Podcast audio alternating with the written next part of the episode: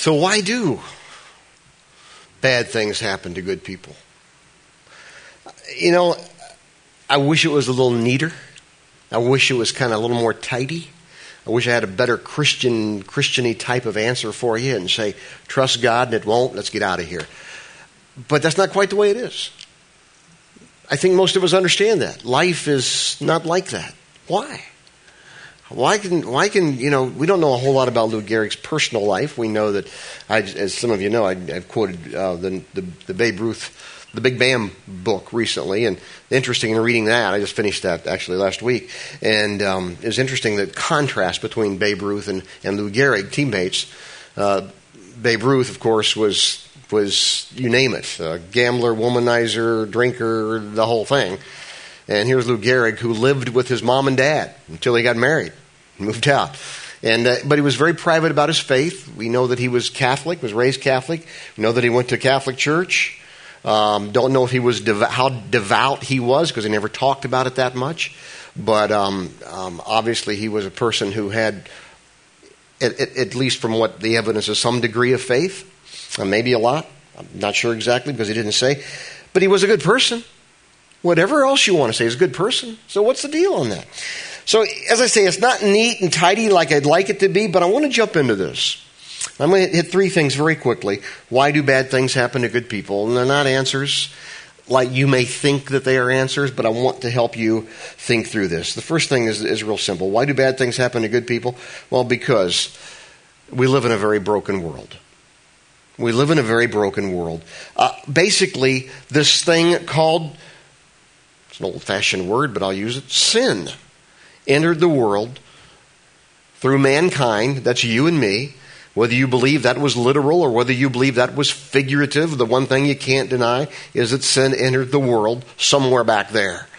And uh, Genesis 3 tells us all about it. Romans chapter 8 kind of comments on this because in Genesis 3, the world comes under God's curse because of mankind, mankind's sin in the form of Adam and Eve. Again, don't get hung up on whether it's literal or figurative or, or federal headship if you understand theology or, or whatever it is or was.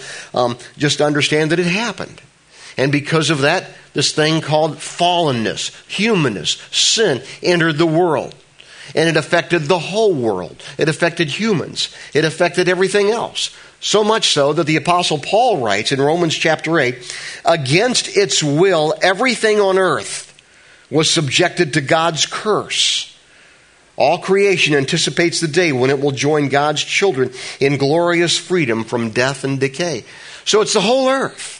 And it happened because of this, this thing called sin that entered the world because of the choices, let me say this very clearly, of the choices that you and I made, figuratively speaking.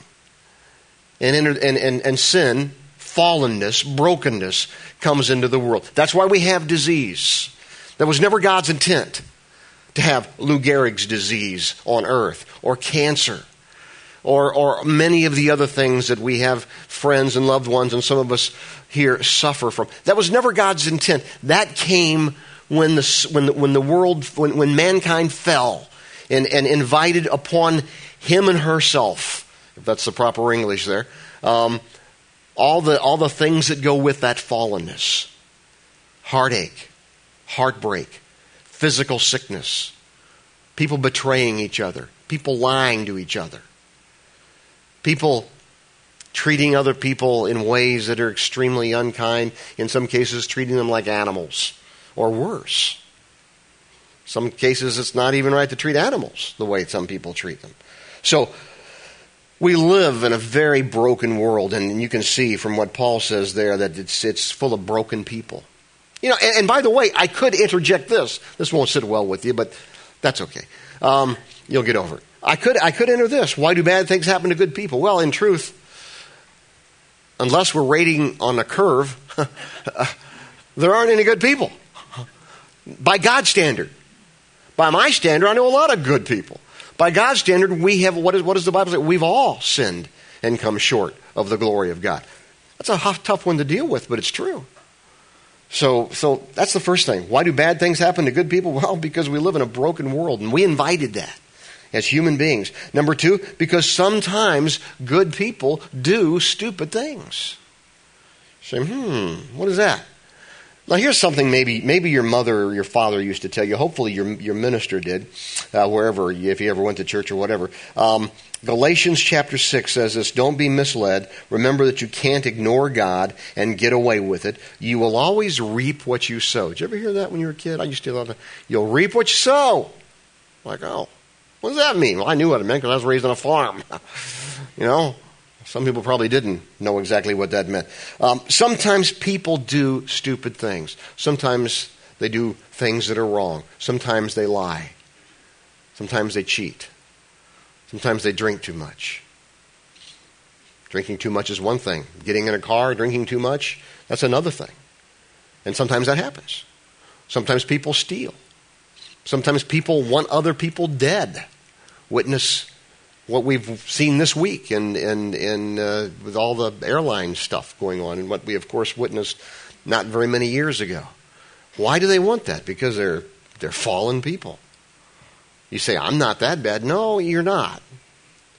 And that, but that's not the issue. The issue is not a matter of degree. The issue is a matter of am I acceptable to God because of good actions? And of course, I'm not. That's why Jesus came. Okay? Sometimes good people do stupid things. And they hurt one another. And they call each other names. There's an old saying. I don't know if you ever heard it. You know that thing you learned when you were a kid? Sticks and stones may break my bones, but names can never hurt me. Is that a lie from the pit of hell or what? The guy who said that had never been called chubby as a kid, had he? He'd never been called four eyes. He'd never been called, you know, skinny. Of course, you get to some point in time where you kind of like that. But uh, people call each other names sometimes, and as a result of that, people get hurt. Why is that? Because sometimes good people do stupid things. Sometimes they intend to do it, sometimes they don't intend to do it. But that's the second thing. Third thing why do bad things happen to good people?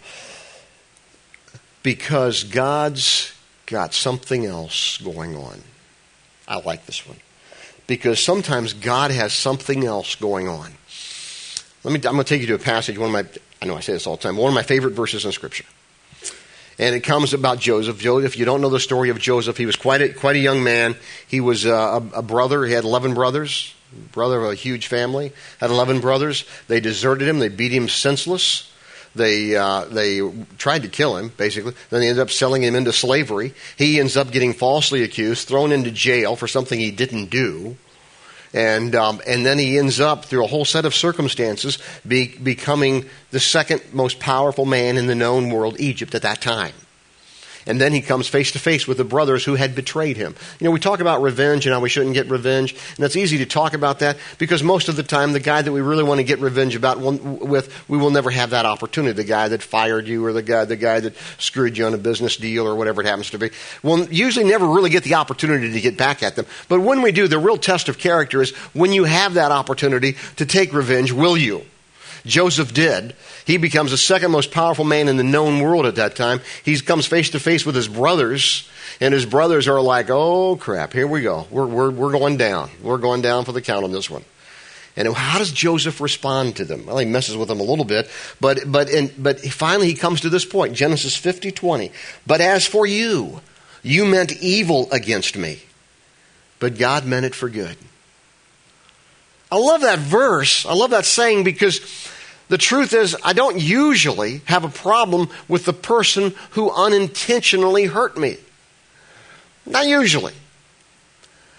But I will have a huge problem if a person desires to hurt me and hurts me, whether it's physical, whether it's emotional, whether it's some other thing. Joseph is saying, let's get, let's get all the cards on the table here. You intended to hurt me. You meant, you meant, you had malice in your heart toward me. You were going to you were to get me, but God meant it for good. That's a guy with a right view of God right there. God, and he that's a guy that, that knew that God had something else going on. And that's I'll tell you, when when we really understand this, so many times in life, the thing that seems to be a total failure to us ends up being the very thing that is the greatest fulfilling thing that could have happened to us. Um, and that's because God's got other stuff going on. Let me show you real quick from uh, passage. I'm not going to show you all of them. I read the whole chapter, Isaiah 40. Let me just read you a couple of verses. You can follow along. Yes, Isaiah 40, verse 10. Yes, the sovereign Lord is coming in all his glorious power. He will rule with awesome strength. Then in verse 12, who else has held the oceans in his hand? Who has measured off the heavens with his fingers? Who else knows the weight of the earth or has weighed all the mountains? Excuse me, has weighed out the mountains? And this is a picture of God. God's done this. He's that big. He's that huge. Verse 18, to whom then can we compare God? What image might we find to resemble him? And of course, the answer is there isn't one. I just love that. Used to be a kid's song. I still think of it sometimes. My God is so big. There's nothing my God cannot do. It's a great, it's a kid song. Sometimes a great prayer too. God, you're so big, there's nothing you can't do. You know, it's easy to trust God with the things that you understand, but it's much more difficult to trust God with the things you don't understand. I've used this quote many times from Chrysostom. A comprehensible God is no God at all. You know? Um, just because God doesn't do things my way doesn't mean it's the wrong way. Just because things are out of my control doesn't mean that they're out of control. And we need to stop and we need to think about that. Now, I need to make two distinctions here because we've seen one example here on the screen of the Lou Gehrig story and so forth. I need to make two distinctions here. Um, there are two things that work here. There are there are the, the, this thing what I call it, and these are my strictly my terms. Okay, so don't you know get too too hung up. Don't hold me don't get too, too grammatical on me. Um, disaster and perceived disaster. There's two different kinds of things going on. A, a, perceived disaster is where your known world seems to be falling apart. And it's just, it's, and it's a terrible thing. A perceived disaster, this is my, my other new book, my other summer read, I know, I I, I love, you're probably thinking like my wife, don't you ever read something besides uh, biographies? And I'm like, I enjoyed these, okay? Um, I just got through with the Big Bam, uh, Babe Ruth story. I needed to read something with a person who had character. The Babe was a character, but didn't have a lot of character, if you know what I mean. Okay? So I, I picked up this book while on vacation, and I'm about halfway through it already. When Character Was King, story of Ronald Reagan. And this is just, this is a great book.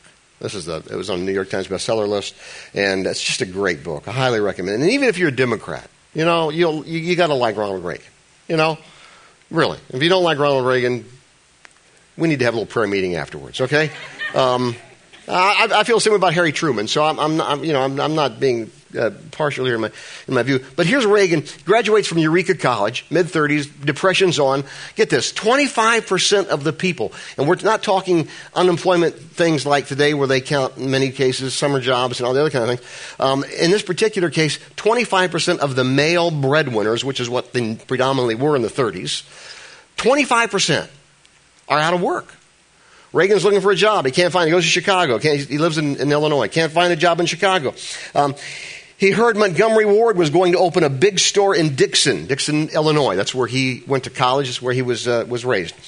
They wanted a local sports star to run the sports department at Montgomery Ward, and they'd pay him twelve fifty a week.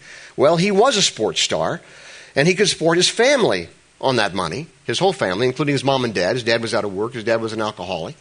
And um, interesting, and a little side note to that. When you read some of these stories of some of these people of history, Babe Ruth had a horrible childhood, basically had a father who was an alcoholic. Ronald Reagan had a horrible childhood, basically a father who was an alcoholic. And, and, and, and yet they responded in many different ways, didn't they? Totally different ways. That interesting. Anyway, just something to think about. That's, that won't cost you anything extra, a little extra there. Um, so he, he, they wanted a local sports star to run the sports department, at the Montgomery Ward, and they'd pay twelve fifty a week. He was a sports star, and he could support his whole family on that money. Plus, he'd be joining a big company where, with the time and effort, he could work his way to the top. He was hopeful. This is it. Going to be the sports manager at a Montgomery Ward store in Dixon, Illinois. Okay, but another sports star got the job, and Reagan was crushed. His mother told him again, that all the things that all things are a part of God's plan, even the most disheartening setbacks. If something went wrong, if you didn't, if you didn't get down, you kept going. Later on, she said something good would happen, and you'd find yourself thinking, if I hadn't had that problem back then, then this better thing wouldn't have happened to me. He believed every word. Next, next line of the book says, at Eureka College, he'd gone out for plays. And you know what happens from here on. He starts pursuing a, a, career in broadcasting and Hollywood movies and so forth, and ends up president of the United States, ends up probably being solely responsible, if not at least in part responsible for the, for the breakup of what we knew as the Soviet Union, 1990. Just think about it this way. Ronald Reagan had gotten, the had gotten the job as the sports manager of Montgomery Ward in Dixon, Illinois, he probably never would have gone to Hollywood. He probably never would have achieved whatever fame he had in the movies and become famous governor of, of, of California, become a president, and, and, and, and, and in part, if not totally, uh, been a part of the, of the crushing of the Soviet Union in 1990. Isn't that amazing how that happens? Now, that was what I call a perceived disaster. He didn't get the position that he really wanted. By the way, there's so much more in this, and as I say, I do highly recommend it. And, uh, and if you're um, a Democrat or an independent, you need to read it too, okay? Um, and I'm an independent, so that, there you go. He didn't get the job he wanted, perceived disaster. You didn't get the deal you needed. Your year isn't going very well at all, perceived disaster. Somebody's sick, not terminally, but it's going to affect some things about your life. Perceived disaster. Now, we've seen an example already on the screen of a real disaster Lou Gehrig's disease. A life crippling, life ending disaster. So there's two different kinds. And, and don't let me, please, don't, it sounds like I'm minimizing the perceived disaster. I'm not your kid flunks out of college. It's like, oh my gosh, that's terrible. I mean, you know, we, we can laugh about it if we get through it, but at the time, it, it's terrible. Your children act in such a way that you're like, what in the world have I got going on here? Your parents uh, hit us, you know, do this or do that, or uh, a marriage, or someone leaves. And, and, and it's an awful thing. I mean, these are all things. When I say, when I talk about perceived disaster, please don't misunderstand. I'm not minimizing. They can hurt badly. Sometimes you don't even know whether it's a perceived disaster or a real disaster when it's going on. Lou Gehrig had a real disaster. His life ended. So, so you say, well, well, I don't get, I don't get that then. So, so what do we do with all this? Well, say, so we, we understand three things so far, right? Number one, bad things happen to good people because we live in a very broken world. Truth is, none of us are really good. Bad things happen to good people because sometimes good people do bad stuff and stupid things. Bad things happen to good people because God's got something else going on. Even through perceived disaster and even sometimes through real disaster, even though we may not see it. I won't say sometimes, He does, even though we may not see what God has going on at that particular time and may not for years and years to come. Okay, so what's the caveat to this whole thing? You haven't given me a lot of hope here, Rich. You've brought us in here. You got us down. We're all, we heard a song about, uh, I got a question, God, where are you? And we see a, a, a film clip of a, one of the great Yankees of all time, a great baseball player who died at an untimely death, and, and, and it, just, it just doesn't seem right. So, great. I'm going to go out of here and have a great Sunday, huh? Um, give me something here to hang on to. All right. Here's the deal, folks. And this is the caveat to the whole thing. Whether it's real disaster with real loss, whether it's perceived disaster, or whether you don't know the difference right now, you still will always have a choice. You will always have a choice to respond in a positive way. This guy isn't a particularly biblical scholar, but I love this quote. we are the only beings on the planet who lead such rich internal lives that it's not the events that matter most to us, but rather it's how we interpret those events that will determine how, how we think about ourselves and how we will act in the future. Anthony Robbins. It's a great thought. Whatever you think of him, great thought. There's a verse that I, I have gone to more than, more than once in my life, sometimes in my own personal situation, sometimes I'm thinking about others and some of the stuff that they're going through. And the verse is, is in Deuteronomy 29 29. I'll tell you, I'll tell you, before I show it to you, let me just, let me just tell you how I came across this verse. Had one of those, you know, we've all had those professors in college that were just so influential on us, and I had, I had a couple. I was very fortunate. I had a couple that were just uh, tremendous uh, men of, of, the, of faith and, and men of, of Scripture, of the Scriptures, and and one of them was a pastor, and one was just a professor. I say just a professor. That was pretty big because he taught pastors. And, uh, and, and, and the one that was a professor, I'll never forget it because he at that time was old. I shouldn't say that because I don't. Maybe he was my age now. I don't know, but uh, I think he had to be older than I am now. But anyway, uh, and what had happened to him, like when he was twenties. I mean, this had been years before. It had been one of those things. Some of us here have experienced it, where they lost a child, three year old child, to death.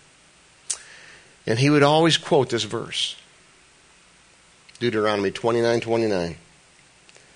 There are some things the Lord our God has kept secret, but there are some things he has let us know.